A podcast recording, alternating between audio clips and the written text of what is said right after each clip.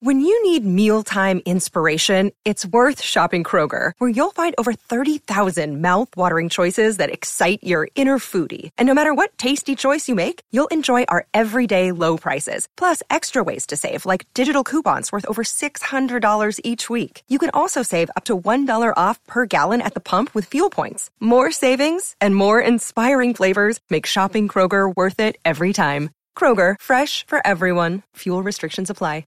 It is Ryan here, and I have a question for you. What do you do when you win? Like, are you a fist pumper? A woohooer, a hand clapper, a high fiver. I kind of like the high five, but if you want to hone in on those winning moves, check out Chumba Casino. At chumba casino dot com, choose from hundreds of social casino style games for your chance to redeem serious cash prizes. There are new game releases weekly, plus free daily bonuses. So don't wait. Start having the most fun ever at chumba casino dot com. No purchase necessary. V G W Group. Void where prohibited by law. See terms and conditions. eighteen plus.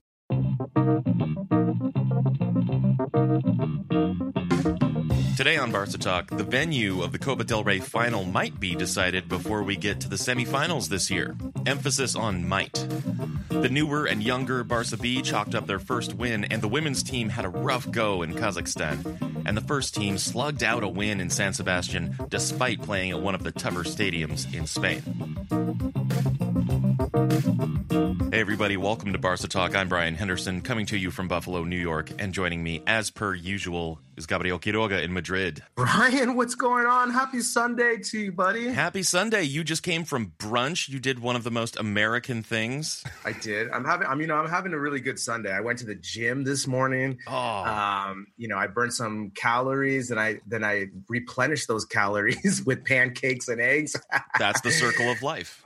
Correct. Uh, I had a couple mimosas there. Now we're recording. And then after this, I'm headed to another friend's house to watch a little N F L Sunday, and she's making a buffalo chicken dip. So can this Sunday get any better? I don't know. I don't you know, think so. I don't think so, because we just watched uh, Barcelona beat Real Sociedad on the road yesterday.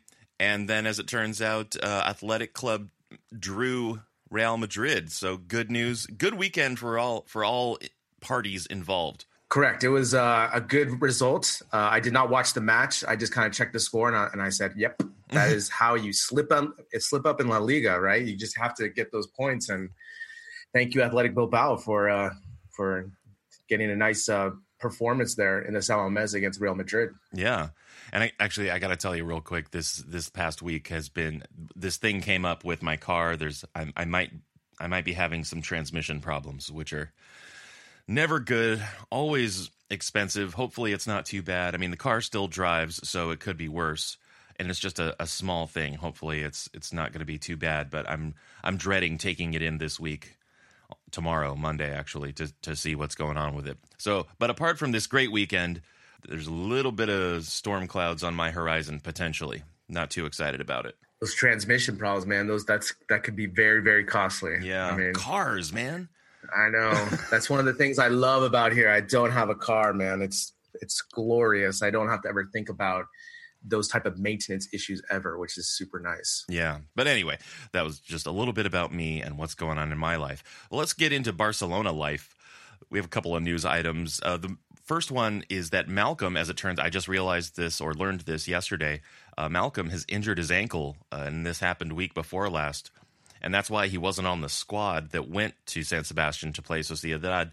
But he is projected to be back in training this week. So all in all, not too bad, but it does delay the, you know, his working into the the atmosphere, the surroundings, and the, the tactical strategies and everything uh, in, in the training ground at, at F C Barcelona. So it's it's slowed up his um, assimilation into Val Green's squad. Yeah, but you know, at the same time, it's it's a minor injury, so it's only going to be a week out. So you have a good point, but at the same time, it's it's a very minor injury. He'll be back to training very soon, and hopefully he'll be getting more playing time as well. We could have used him yesterday in the San Sebastian match. I think that match was primed for a Malcolm appearance.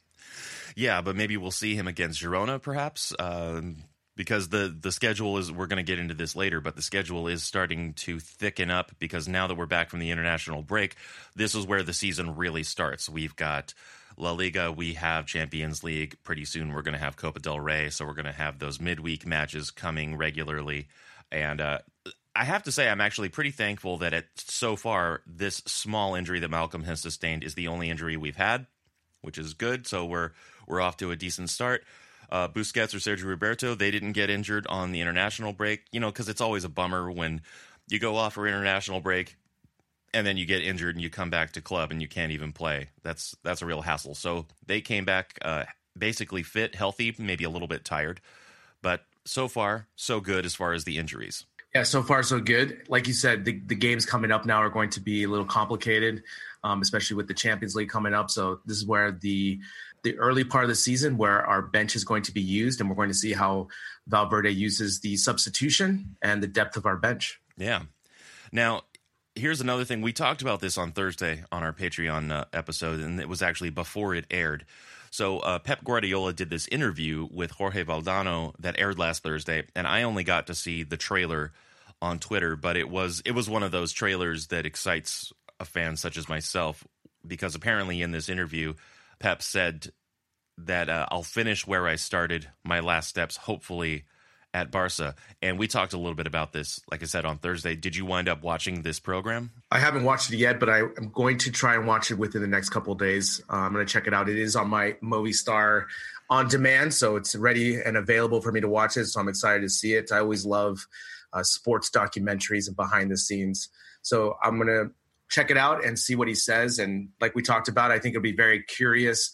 Actually, I think it'd be a great move for him to come back to Barcelona and actually kind of just run La Masia and just run the youth program for F C Barcelona. I think that would be uh, a great fit. And I think he would ultimately become the new Cruyff for us, uh, someone that is going to be have his hands on all the youth development and also just making sure that the players from La Masia are getting opportunities in the senior team as well. Yeah, when you invoked Cruyff, it, that's exactly what I was thinking, because he's such a uh, Cruyff disciple and, you know, some would argue a, a development on Cruyff's, not just his tactics, but his whole approach to youth systems and the club in general. It, it would seem to me to be very fitting that he would return to Barcelona and take on that kind of, you know, father figure role at Barcelona, just as Cruyff did. I mean, there were there were even seasons where it seemed like Cruyff was still trying to manage, but but from behind closed doors or something. But I do, I wouldn't imagine that coming from Pep. Uh, I think he's he's generally a little bit more transparent about things,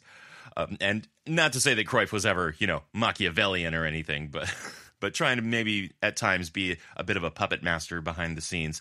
But I do think that Pep would be exactly, you know, in following in with with Cruyff in in coming back to the club and, you know, having an influence on it. And I think it would be great, not just for La Masia, but for how that all shakes out into the first team. I mean, having someone with his his mind for football, but also his his commitment to the club, his love of the club, and his charisma would just be someone you like. You got to have that guy if you can have him somewhere in the organization where he can use those skills to help the club. Yeah, I think it's a good point. And if anything, he could just have less stress, uh, just kind of, you know, work, you know, four to five days a week there, just be around the players, be around the facilities, and just kind of be a, the scouting, you know, for the senior team. And I think that would be a really great role for him long term. You know, after he finishes maybe at Man City, I think Man City will probably ultimately be his last uh, managerial role. I just because the way he is so intense for those four to five years, you know, it's very hard for him to continue that. And like I said, I just, you know, it would be such a coup for us to have him back, uh, just doing the scouting, the development, and just having that keen uh, eye for tactics just to help us prolong excellence at F C Barcelona. Yeah, and I also like the fact that he's said already publicly, even though he's still working as a manager in England, you know, he's he he comes out on Thursday and says, this is what I would like for myself in the future.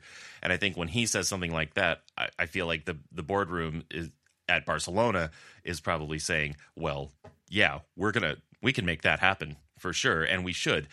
It also reminds me of how vocal Xavi has been about wanting to come back to Barcelona. I mean, I'm I'm still counting the days, just more in the back of my mind, but just counting the days until he comes back to Barca as a manager in some capacity. Uh, yeah, I mean, I really hope he does come. Uh, I just want to see what he can provide, you know, obviously getting some experience maybe with the youth team first. But, I mean, that is the dream, right, to have a La Masia player with his credentials, his playing history and everything to come back and become the manager and uh, kind of instill what we love about F C Barcelona back to the senior team.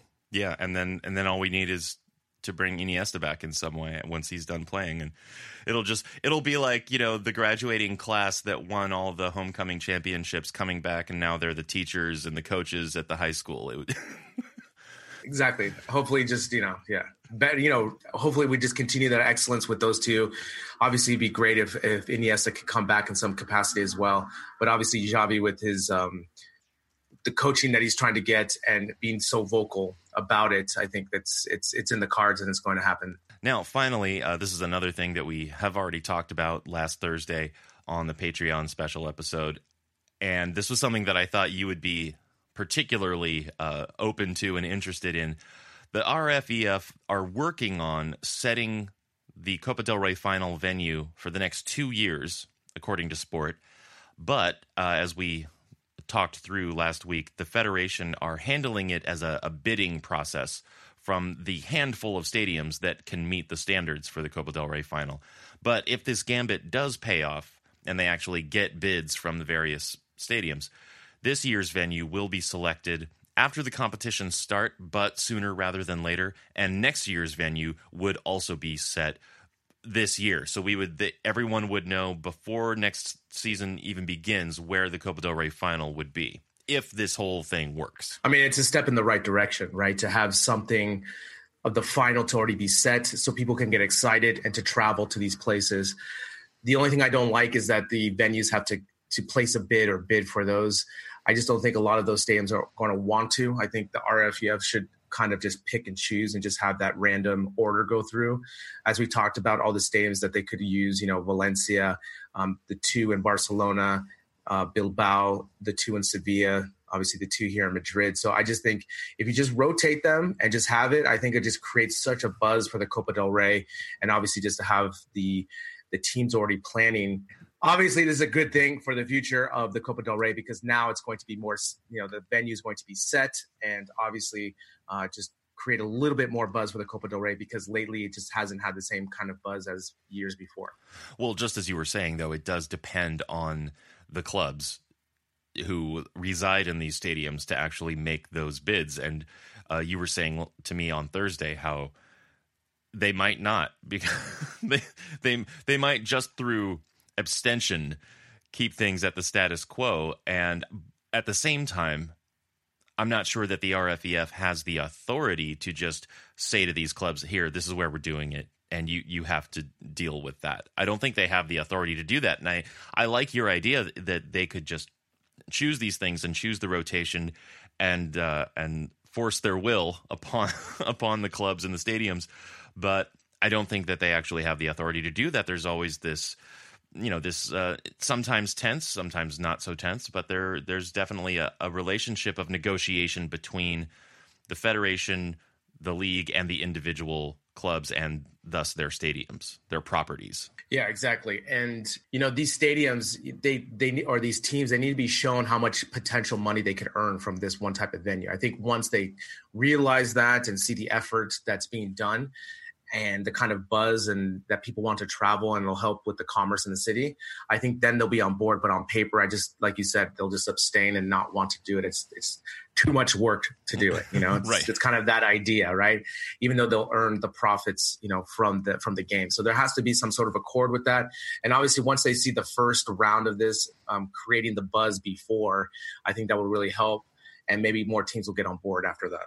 Yeah, I think that's a good point. If the Federation can make a good case for how it would benefit any any club who's putting their stadium up for this, then they'll it will benefit them for sure. So as long as a good case is made to them as to the benefits that they can get, they should they should definitely get on board. And again, there's that added bonus that when it's your year to play the final in your stadium, you can fight that much harder and have that home field advantage. And again, that's more glory, more potential silverware, and more money. So that's, I mean, what else does a club?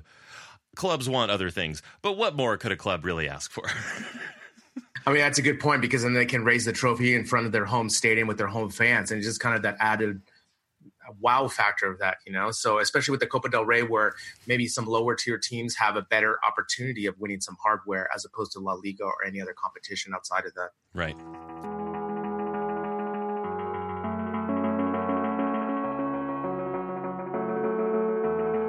Now, after the break, Barcelona travel, Barca B, and a full report on Barca women from Michelle Taylor.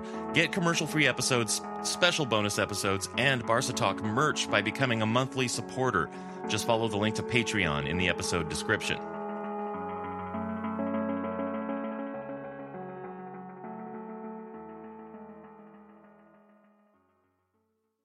All right, we're back, and uh, just wondering if uh, any of you out there are looking to make travel plans to Barcelona this year, but maybe you still haven't booked anything.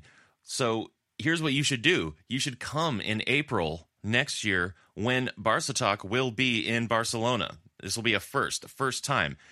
Uh, we'll be traveling there in conjunction with this really great travel package that the Los Angeles Peña has set up, but the package includes airfare from several major U S cities, hotel, ticket to the match against Atletico Madrid, ticket for a city bus tour, and admission to the Camp Nou experience. And since this is going to be a special occasion for us, we'll be holding at least one special Barca Talk event there as well. So there is a link to check out the package in the description of this episode. You can also go to peñalosangeles.com slash travel. But, you know, we've been talking about this, and we're going to keep talking about this uh, as the as the weeks go by. But this is very exciting for us, especially. Yeah, because we're going to see each other in three D, buddy. Yeah. Not just as a floating head in a screen.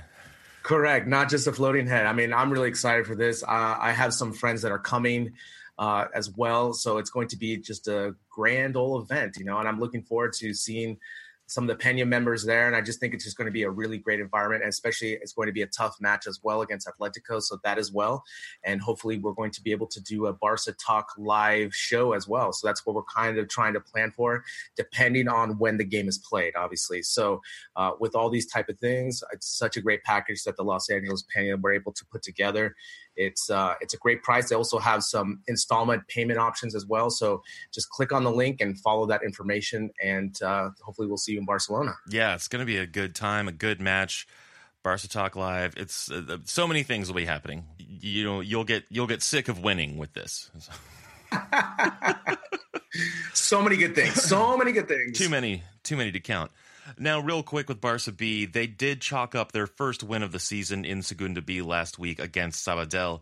Uh, we're recording this before this weekend's match against Peralada, but we'll have a full report on Barca B next week from Max Bluer. Meanwhile, the Barca women's team have started their campaign in earnest, winning their first match over Athletic in the league, but losing in their first Champions League game. And here with a full report is Michelle Taylor. This year's Barca Femení pre-season calendar was the best that we've seen in terms of the quality of the opposition. In past seasons, we've played Catalonia-based second division teams and won with scores of double figures to zero. Nice warm-ups, but not really fair assessments of where the team stands in relation to other top teams, which is the benchmark upon which we should be judging ourselves if we are to compete with the best in Europe. But we're still avoiding some of the pre-season tournaments where women's teams get together for mini-tournaments, such as the Toulouse International Cup in France or COTIF in Valencia. This year also saw the inaugural Women's International Cup in Miami, to which Barca was invited but declined, apparently due to doubt about when the Liga Iberdrola season would begin. Closer to home, new competitions were born, the Elite Women's Football Cup in San Sebastian, the United International Football Festival in the Canary Islands, and the Friendship Tournament that was played in Spain and Gibraltar. It's at these tournaments where we can find top teams like Lyon, P S G and Bayern Munich, as well as some notable Spanish teams such as Atleti Madrid and Real Sociedad. Barca's pre-season rivals were also notable teams. After returning from America, where the game against SoCal F C was won five nil, Barca played Chelsea at the Mini and drew one all. Then it was off to England, to Manchester City, where we lost two nil. Reports from those at the game indicate that the team looked unsharp and sluggish. Then Montpellier visited and scored two goals to our one. It was a mixed bag of results for the Blaugrana, and a season that, in the end, didn't really give any indication of where the team was at in terms of tactics and cohesion, especially when the injury list started to grow and we were missing three players who were at the under twenty World Cup. Although the opponent's quality was a step up, I will still argue that a mini-tournament is the best place to get into competition mode, going to one location and playing several games in short succession and with a competitive edge has a better flow to a team's development than staggering one-off games in between training sessions. Still, it was a step in the right direction for the team's pre-season, and the team should continue to build along these lines. For Barça Femení, the Copa Catalunya is played at the end of pre-season. Barca has always reached the final, and in the fourteen that have been played, Espanyol has been their opponent in thirteen of them. Espanyol started the game strongly, but after Natasha Andonova scored in the twelfth minute and Tony Dugan in the fifteenth, the game was Barca's, and we won seven nil. Natasha Andonova, Tony Dugan and Haira Hamraoui each scored braces, and Barbara Latorre added the seventh just before full-time. Barca has won nine of the fourteen Copa Catalunya finals, and right-back Melanie Serrano has also won the same number, becoming the player with the most Copa Catalunya wins. It was a record that last year she shared with two other players, the retired Laura Raffles and on loan Marta Unzue, who each had eight wins before this year.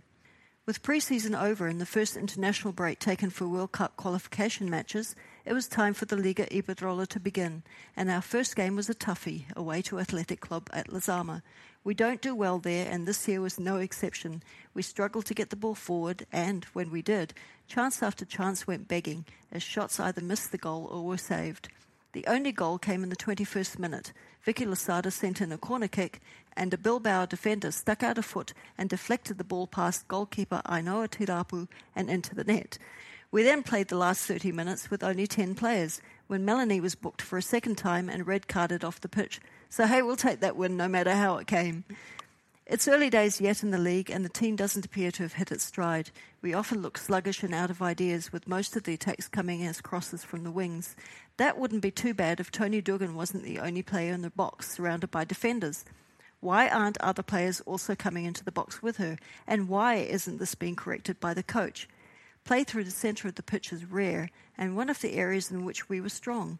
I'm not sure what's going on, but I do hope whatever's broken is fixed soon. Otherwise, it's going to be a very long season for all of us. After returning from Bilbao on Sunday, the team hopped on another plane on Monday night to fly to Kazakhstan to play B I I K Kazigurt in the Champions League. A refuelling stop, and ten hours later, they arrived on Tuesday, training later in the day and then playing the game on Wednesday. I think that we can all say that the game didn't go to plan, at least for Barca. Unfortunately, the game wasn't televised, and in the brief highlights that we did get to see, Kazigurt scored three goals and we scored one. The first goal was awarded in the exact way in which Kazigurt scored against us in two thousand fifteen, with a referee giving the goal while the Barca players protested strongly that the ball hadn't crossed the line. UEFA live match commentary then became a nightmare to follow, going something like this. sixtieth minute, Barca takes the corner.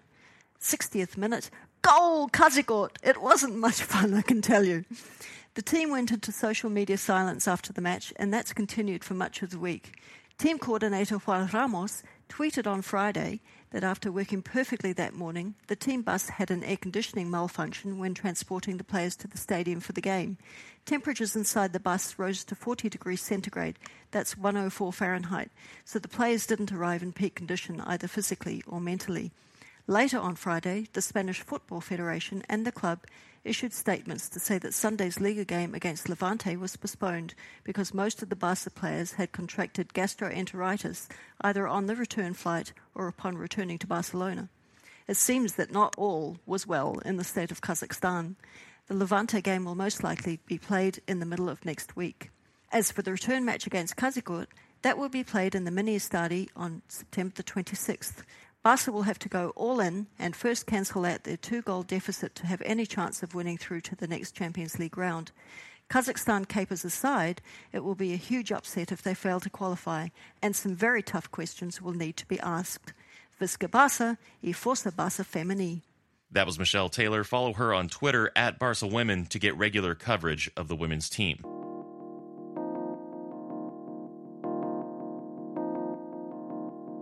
Next up, when we return, is there such a thing as a disappointing victory? The first team slogged out a win out of the Anoeta, and it wasn't pretty, but it was an unlikely result.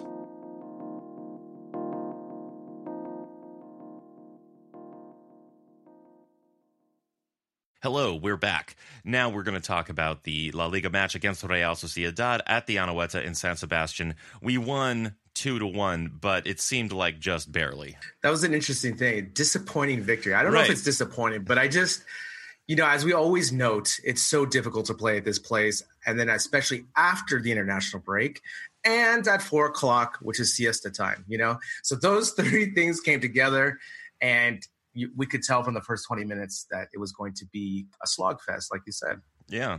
I don't know. I, I got to after after the game, I was just thinking about it, and I thought, you know, I'm of course I'm always glad for a victory. And, uh, you know, for me, and I think a lot of Barcelona fans are like this, some are more results oriented.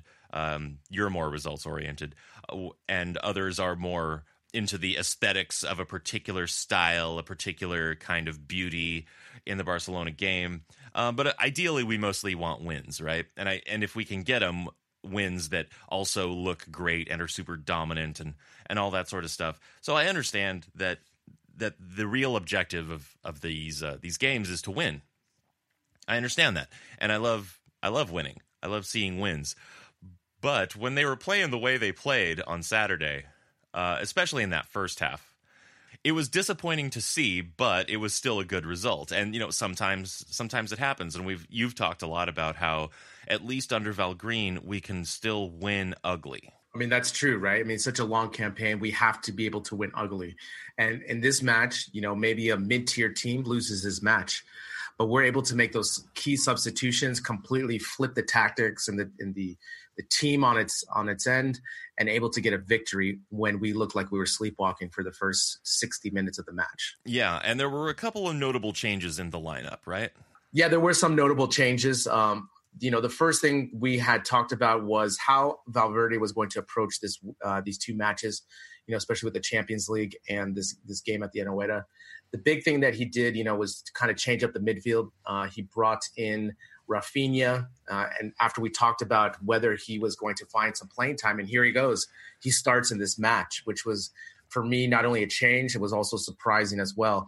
But he also instituted Roberto and Rakitic in the midfield, utilizing a four three three. And since Rafinha didn't have much playing time, to me, it just seemed his timing and movement just looked off with the other guys.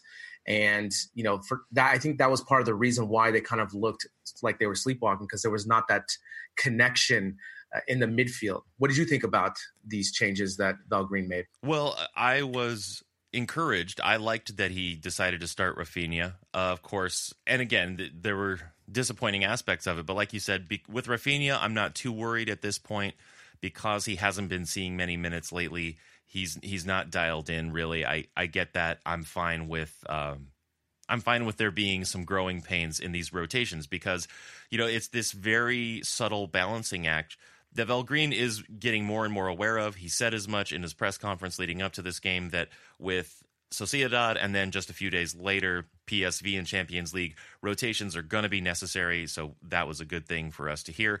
But whenever you do these rotations, especially when you bring in players who haven't been seeing minutes, you have to be willing to accept that it's not going to look really fluid. The chemistry is not going to be there yet. So I was encouraged to see him there. I was also uh, happy that Sergio Roberto and Semedo were starting, because I know I understand the potential of that, which is that if Semedo doesn't quite deliver, if he doesn't show up, we can make one substitution, shift Sergio Roberto back into right back, and we have a whole new a whole new groove going. So I, I, I do like that lineup change. I have to say, though, that I'm starting to get a little nervous. Maybe that's the right word, but um, I'm not I'm not seeing Semedo really. You know, he keeps getting chances, and uh, he's not quite delivering. He's he doesn't seem to be really developing with the chances that he's getting. Well, I was watching the game yesterday with my friends, and I said the exact same thing. I said the exact same thing. Because it's one thing, you know, when he goes forward and he's not making those connection passes, I can live with that. But the thing that he's not doing is being one hundred percent defensively solid, right? And those are some of the lapses that are happening. Like with the goal that happened, he was a little bit out of place, and just – if anything, I just want him to be one hundred percent defensive first and then be the attacker, then work on the attacking, because that's really what his first, you know, goal should be, is to be shutting down that attack on that side. And when he's starting or when he's playing, there's just too many holes and too many, you know, too many opportunities for the other team that's happening. And like you said, when the substitution comes in, you can see the dynamic of the passing, the possession just completely changes. And I understand that, you know, we're putting in Coutinho and this and that, but at the same time, Semedo just has to lock down the fort first and then start working on those connection passes with Dembele or Messi or whoever. Right. So we saw rotations, which is good. We've been hoping for that. And again, we do have to be willing to see some weakness in performance when the squad is rotated like this, especially in these these early weeks still. We're still just kind of getting into the league. Got to be willing to put up with some some weak performances for the benefit of having those rotations take place. Looking for a result, though, putting in Coutinho at the beginning of the second half was the best thing to do, I think. I mean, of course. I mean, that just... He, you know, Coutinho is a game changer. You know, he's he's a he's a star player. So of course, just bringing him in obviously changes the game.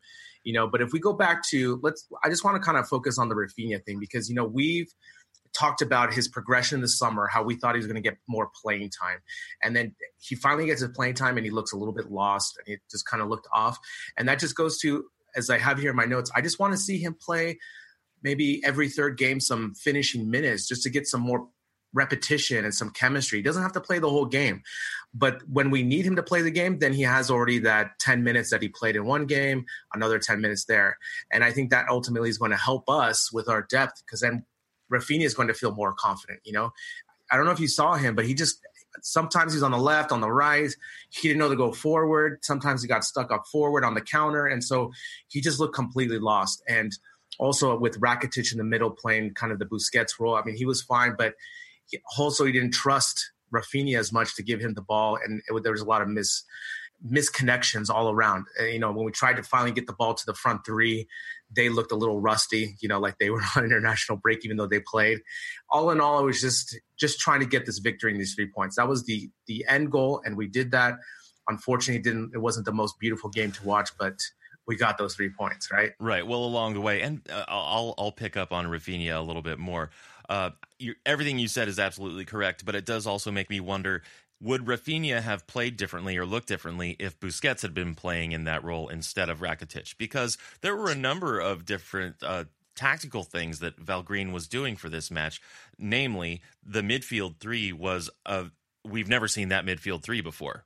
Th- those three have never done the midfield the, before, and Rakitic, he does it a little bit differently than Busquets, and there were even times when he was dropping very deep back uh, with the center backs to form like a back three, and Messi was dropping really deep, taking on more like the attacking midfield role. So that whole midfield project in this match was something different. It wasn't just Rafinha, but also Sergio Roberto still hasn't seen much time in the midfield either, so it was a very odd Uh, midfield three, and I do think that Rafinha wound up looking the worst out of them, but that whole midfield was experimental and different, so you can't expect to see a whole lot of chemistry coming out of that right now.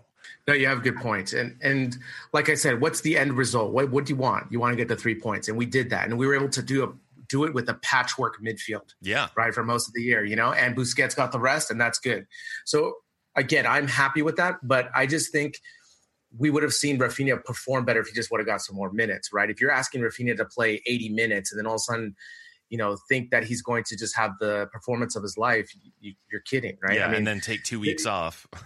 Exactly, and then take two weeks off, you know? So, right. Again, I want just more rotation. Obviously, this is better to do this now in the beginning where the games aren't as costly yet. You know what I'm saying? Mm-hmm. And if there's an injury or we need someone to spell them for rest, we can do that, but we just have to keep plugging and playing, and hopefully they just get better chemistry and better, you know, performances. But again, I'm still at a loss with the formation. I think there's a lot of spacing that we're not utilizing with our players. I just think everything is just kind of wrong, even though we're still getting the results. You know, I just think we could score more goals and just be more effective in a different type of formation, or just using a different, I don't know, just like yesterday, the whole right side for the most of the part was not being used. Right. That's true. Well, let me talk about Sociedad for a minute, because they came into this match with a perfectly mixed record, right? One win, one draw, one loss in that order. Those were all on the road as the renovations were still underway at the Anoeta, and they are still underway, but they're at least open for business now. This was their first home game of the season, and if nothing else, uh, it's a much better atmosphere for football now that they've gotten rid of that running track around the field, so that was nice. And their new manager, Asier Garitano, is having them play some genuinely positive football, too, and uh, all of his lineups have been some form of four three three, and they came out with a similar lineup for this match. And looking specifically at, at their defensive action, you know, so often we talk about an opponent in terms of how they defended because, you know, we are known to be, you know, very possession-based and strongly attacking. And it's often assumed that our opponent will not be as strong, so they have to really think about how they're going to defend. And so often it's the same kind of, you know, bus parking strategy that we've seen so many times. But I am starting to sense a trend of more teams playing us more positively, and I welcome it because it's better football.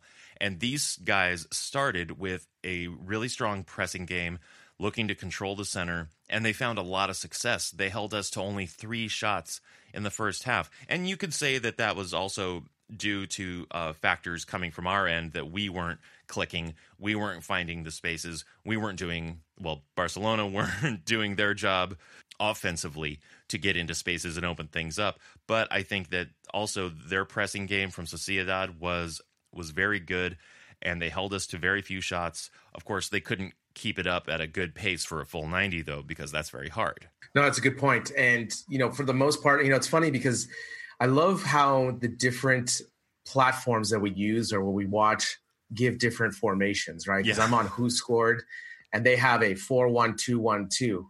Whoa, that's very specific. Correct, but then when you look at the when you look at the field, it looks like a four three one two, and I, you know, I think it was a unique strategy, right? Because they were able to press, but what they did compared to, for example, Huesca, they were able to have both those forwards on the counter as opposed to just one, right? So they were able to count on the left or the right. And I think that was the difference. And since Barcelona didn't have our dynamic midfield that we usually do, our midfield got sucked in a lot of the times, which allowed those counters over the top of them. And so that, I think that was the difference. You know, if Busquets is playing and maybe Coutinho the whole match, maybe they don't ha- they have half as many counters because we don't have to commit so many players to be so dynamic in the attacking, right? But since Rafinha and Rakitic and uh, Roberto were trying to do so much, they were coming in very close to the attack zone. And then when they lost the ball for whatever reason, the two forwards were outlets and ready to go for those counters. And that just happened more in this match.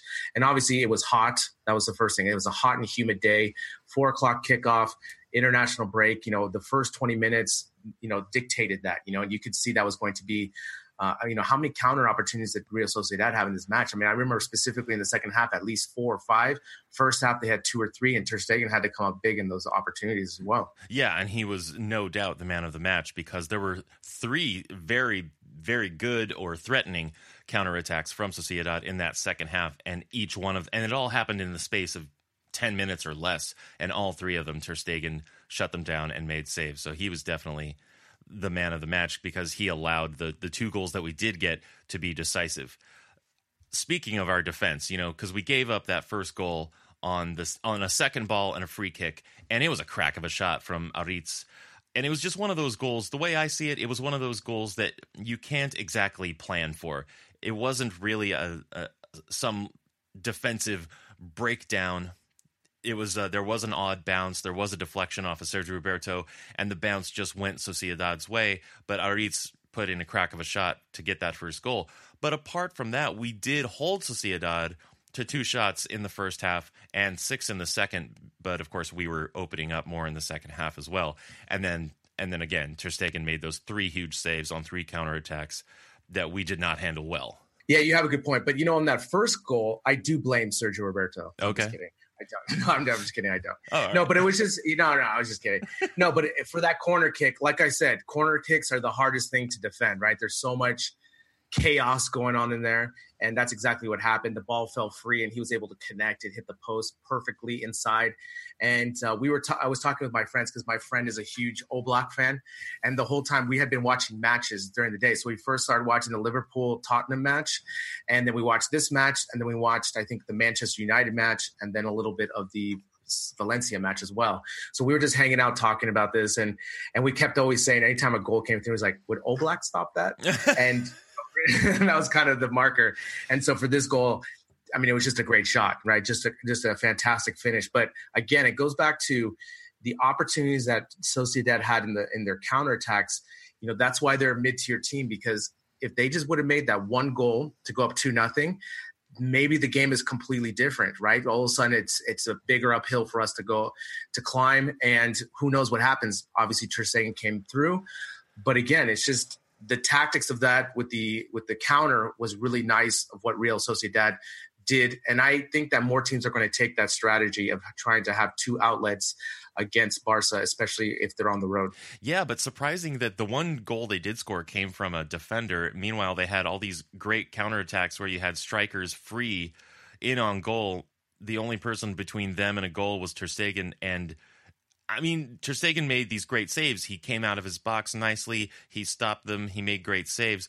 But I, it also makes me think that Sociedad's center forwards aren't as strong. They they can't they can't finish. They can't close the deal, because if you're in that situation, especially three chances like that in a, in such quick succession, one of your center forwards should be able to to finish that. And I mean, I'm glad they didn't. Don't get me wrong, but it, it does show.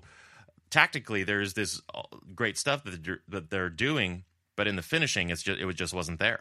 Yeah, it's a good point. And that's the thing is, like, who knows if they're even practicing those situations coming from that angle, because that's such a hard angle to finish, because you have the keeper coming out at you. You, you know, it's very difficult to score. So again, I'm like you said, I'm glad that it weren't able to finish. Obviously, Ter Stegen coming up huge. But again, it just kind of, you know, these are the type of matches that are the most difficult. A road match, especially after a break. Um, we're not really up for it because Real Sociedad isn't really a rival for us, you know, even though they play us tough all the time. But I'm just glad we were able to get the points. We were able to survive their onslaught of those counters in that second half. What was that, like a six-minute span where they had three opportunities? Yeah. Of, you know, it was just it, it was just like fast. One, two, three. Yeah, exactly. It exactly. It was very fast. Yeah. And, uh, yeah, and, you know, I'm just glad that Ter Stegen came up huge and we were able to take that one opportunity, especially in the next goal in the sixty-third minute, to finally get on the board. Yeah, well, both our goals – this is another thing, because uh, speaking of other games we were watching, um, Megan is getting into Manchester City now. And so we watched the Man City-Fulham match just before I watched the Barcelona match.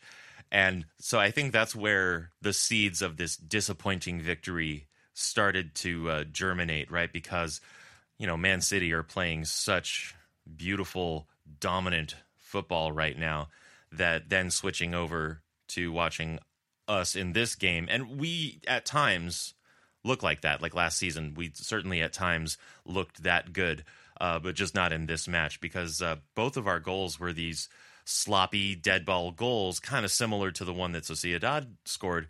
Uh, at least I would say on the second goal, it really has to go to Coutinho for forcing Rui. He made this great shot, and he really forced Rui to make the save that led to the corner kick, because he just had to push it out, and it went past the goal line to get the corner kick that led to our second goal. But both of the goals that we scored were, again, not um, not necessarily well built up or developed. They were a little sloppy, came from dead ball situations. Again, I'm not complaining about the results. And I'm not even complaining about how things happened.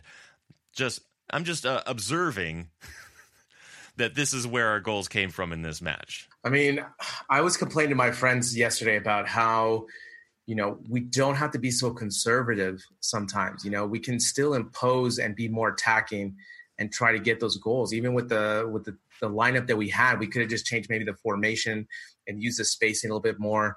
Maybe put Dembele and Suarez up top as a tandem and Messi behind them. Maybe that would have done something different. Who knows? But you know, for the second half, for that maybe twenty to twenty-five minute stretch, we were completely dominant, you know, with Coutinho's shooting. When he hit that corner, you know, when he hit that, uh, when he came in through the box and hit that shot, we all, my friends and I, we all stood up like, oh my God, here comes the goal. But yeah. it was a great, it was a great save. And of course, you know, these two goals off a corner kick because they were not short corners. Let me just mention that. Yeah. Not short corners. And obviously it was just a scrum, you know, for the first one.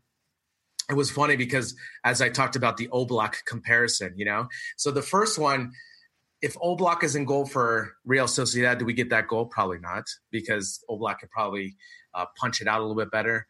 But unfortunately, Real Sociedad doesn't have Oblak, and we were able to capitalize. Suarez was able just to sweep up that slop. You know, that's just a typical, just kind of scrum type of corner kick goal, which is great. You can get anything you can, right? And the second one, just really bad punch by the goalkeeper. He completely misses the ball, is out of position, falls on the ground, and Dembele is able to one-time it, and it ricochets off a couple people and goes into the net. So being at the right place at the right time for Dembele, again, he's off to a great campaign, another goal. And as we stated before, you know, obviously with the balance of scoring, we don't have to depend on Messi scoring completely. Right. And you were mentioning how the space on the right wasn't there, particularly in the first half. And I do think that that had a lot to do with placing Dembele more on the left. You know, I mean, he's a he's obviously a really talented kid, uh, but right now he just seems to me to be more threatening when he's coming down the right side versus the left. But it, it all just stems from Messi. Mm-hmm. You know what I'm saying? Because, I mean, what do you want from Messi? Do you want him to be on the right side in the true four three three? Then put him there in the four three three, but tell him that he cannot get the ball because he needs to occupy that space, right? But we know that's a waste of, of space and talent, essentially, right? Because we know Messi can do so much more with the attack, with the passing, and everything. So we want him to play more middle. But if that happens, you have to find the spaces somewhere up front, either play with Coutinho or with Dembele and Suarez up top as a tandem, or have another person on the third and have Messi as like a false nine behind them. You know what I'm saying? But I just feel like Valverde doesn't know what he really wants to put Messi. And with that happens, you can see that Dembele off to the left. Then when he goes to the right, Suarez kind of is around there too. We just kind of, I don't know, we just still... It just obviously changes when Coutinho comes because then all of a sudden we have set roles, you know? Dembele goes to the right, Suarez, Coutinho, then Messi has a more free-flowing form. And that, to me, that's why I'm, I've been screaming from the mountaintops for the four two three one. Right, but but do you agree with me that Dembele often plays better on the right than the left? Yes, I do. I think he's completely – sorry, he's completely comfortable that because if you think about his his cracking goals – they come from the right side where he can shoot with his left, you know? And so he's completely comfortable with that. Now he's just doing what Valverde is telling him to do on the left, and he can't really do anything about it. But yes, because if he's on the right, Brian, if he's on the right side, that means Coutinho's on the left, and then we're at full throttle. Right, we're at exactly. Full red rocket, buddy. Yeah. Now with Dembele on the left, Uh, another thing that I don't see from him very much, and maybe this just isn't part of his game or where he's comfortable, but he doesn't really drive all the way down to the end line and then put it, cut it back with a cross in or anything. If he could work that into his game, then he could be much more threatening on the left. Who's he going to cross to? Well, that's a, that's not the issue I'm trying to deal with right now.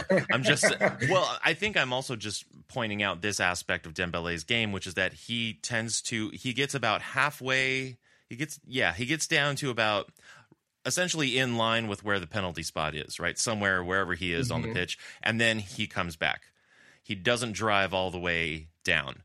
And, and if yes. we had, if we had a little bit more of that action, especially coming from him on either side, then we you know, we can get that little bit more space. We can try and create more chances. Maybe he's putting it in for Suarez. Maybe he's maybe he's cutting it back for Messi.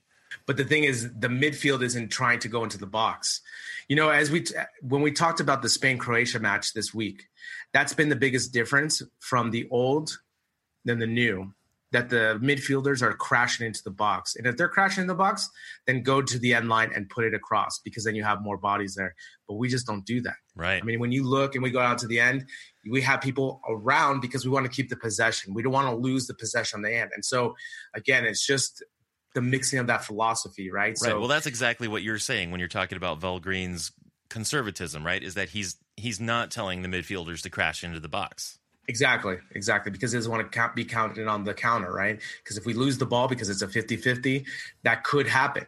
But again, when if Dembele beats his man and goes to the end line, then it should just be like, everyone needs to go to the middle of the box because he's going to have an opportunity to get a crossing. But obviously, if he's dancing in front and doesn't have a clear cross, then obviously working around. But, you know, you I mean, when was the last time, for example, Roberto had a header? Right. Or Rakitic or Busquets, you know? I can't even think, maybe once in five years, maybe. Right, yeah. So... So, again, it's just the type of philosophy. Obviously, I would like to see it because I think, as we've seen in the Spain-Croatia game, that's just the evolution that needs to happen now because they're giving you that baseline. So you take it, make a good cross. I mean, the goal is to try to score a goal. You know, you can't just always possess it and move it around.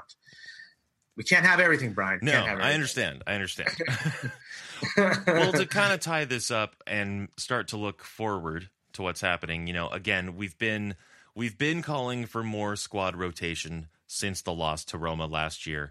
And Val Green recognized the need for it in his press conference ahead of this match with P S V on Tuesday and Girona next weekend. So that's what we got. And it didn't look good, but it's important to keep rotating them. Let it look bad now so that it looks good later. Although, this is my last talking point, I'm starting to lose faith in Semedo, right? I mentioned this earlier, but, uh, you know, he was subbed off at halftime for the second time this season. And is he going to get many more chances? I mean, that's a good point. But like you said, we need to keep this rotation. As long as we're getting the results right now and we keep going forward and these players are starting to get more opportunities, then I think in the long run it's going to be the best for us. But again, that is true. If Semedo starts to lose – well, I, Valverde starts to lose confidence in Semedo – then he's going to use Roberto more. And obviously that's going to make our team stronger because I think when Roberto plays on the right back, our team is just completely different than when Semedo is. It's just night and day with the right side of the connection passes. So we'll see in the next matches what happens with Semedo. Yeah, and I'm again, that comes back to uh, how, how uh, new and different that particular midfield was. I know that probably didn't help Semedo a whole lot to look good. Uh, you know, he's got a lot of speed. He's got skills on the ball. Uh, there are still issues with sort of spacing and when he goes forward and when he doesn't, uh, and his defensive work rate, as you've mentioned already. Um, so I, I don't think I think he will get more chances. I, the question for me is how many more, and when he gets those chances, will it be with a more um, a more standard midfield, a more standard eleven, uh, where he's really able to kind of like work into the uh, let's call it the core system. Uh, versus these alternative systems, because that's that's uh, we saw difficulties for a lot of people uh, on our on our squad in this match because of of the uh, the alternativeness of Val Green's tactic, right? But if you put him into like a slightly more standardized, a little more core setup, will he do better? Maybe, and I do think he'll he'll get more chances, and I hope that he can improve upon them. Uh, si- similarly, I hope that Sergio Roberto can work his way into midfield more. He still looks like he's like he's trying to figure it out and he's working his way in. Of course, I love him and I have high hopes for him. But then again, I've also just accepted that he might just be a right back for the rest of his life. And that's fine because he's great at it. As long as he's on the pitch, I think we're going to have some some good moments from him. Now, so another fun thing, though, is that we won at the Anoeta. And we won there last year. But before that, we had not won at the Anoeta since two thousand seven. So no matter how they played, they are definitely breaking off from that curse, which is nice. Yeah, it's a good point. And go, I just want to kind of tie up with the Semedo. I just want him to be a lockdown defender, mm-hmm. right? I just want him on that side that we just never feel nervousness on the crosses or on corner kicks. I just want him to be super physical, that, you know, what he is, fast, chasing down those balls, and just be a lockdown defender. Then focus on the other things. But I just think that's what's lapsing, you know, like he's got too many things that he's trying to learn, you know, with the connection of the passes that he's losing the focus of being a lockdown defender. So I want him to, to become that. And I think everything else will proceed from that. Again, great thing. Valverde two and oh again now at the Anoeta, now two consecutive seasons.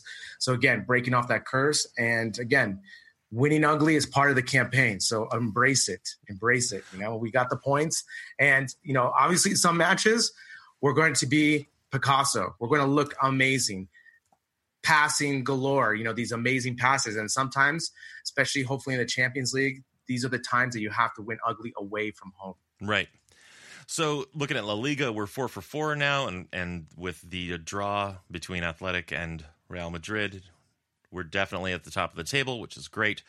And looking ahead, we have Girona next weekend. We, of course, we have P S V during the week this week. And then we have Girona, Leganés, and Athletic Club in the league before meeting Tottenham in London. So the next, well, this week in particular, you know, we have uh, some commitments.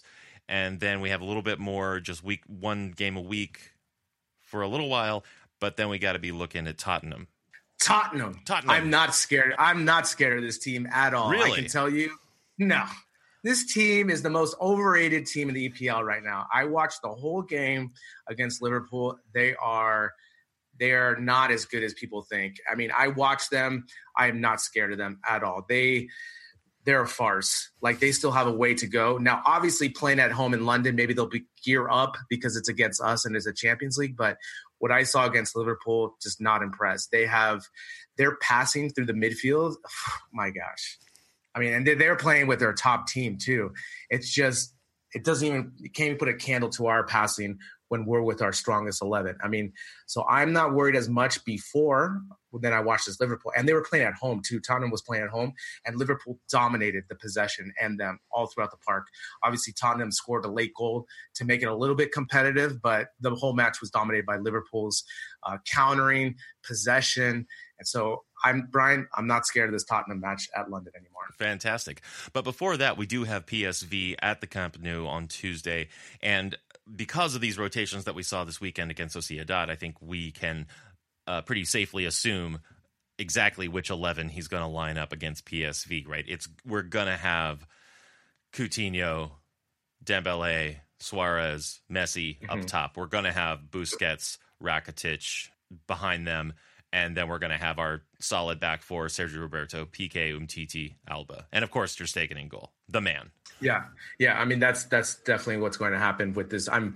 He wants to start off this campaign on the strongest foot and just kind of really get some goals in there to, to create some distance at the top.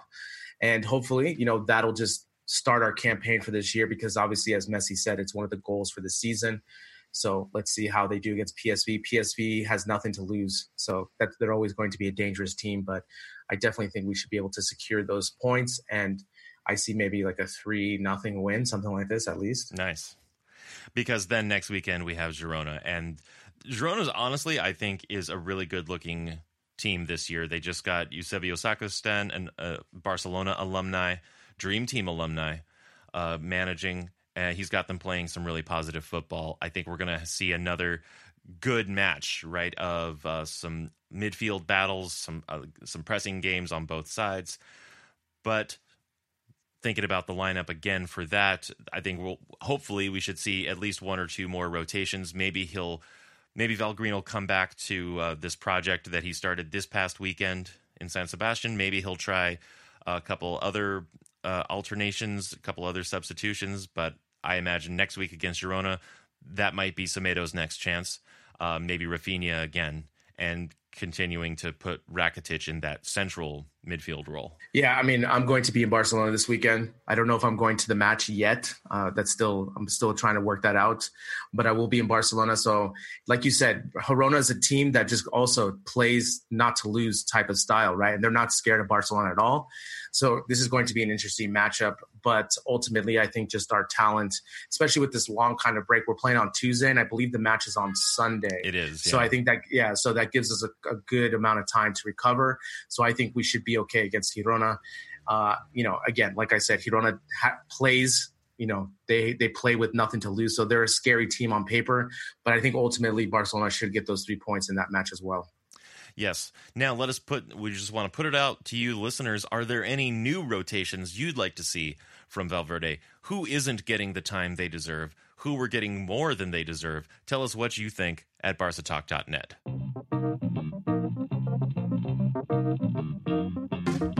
Special thanks today to our Barca Women expert, Michelle Taylor. Follow the team on Twitter at Barca Women.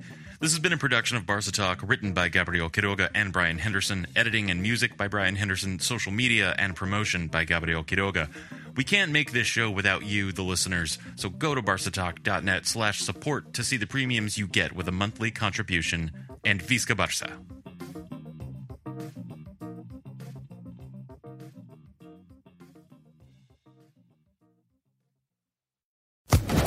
Social Podcast Network. Hey guys, it is Ryan. I'm not sure if you know this about me, but I'm a bit of a fun fanatic when I can. I like to work, but I like fun too. It's a thing. And now the truth is out there. I can tell you about my favorite place to have fun. Chumba Casino. They have hundreds of social casino style games to choose from with new games released each week. You can play for free anytime, anywhere. And each day brings a new chance to collect daily bonuses. So join me in the fun. Sign up now at chumba casino dot com. No purchase necessary. V G W Group. Void where prohibited by law. See terms and conditions. eighteen plus.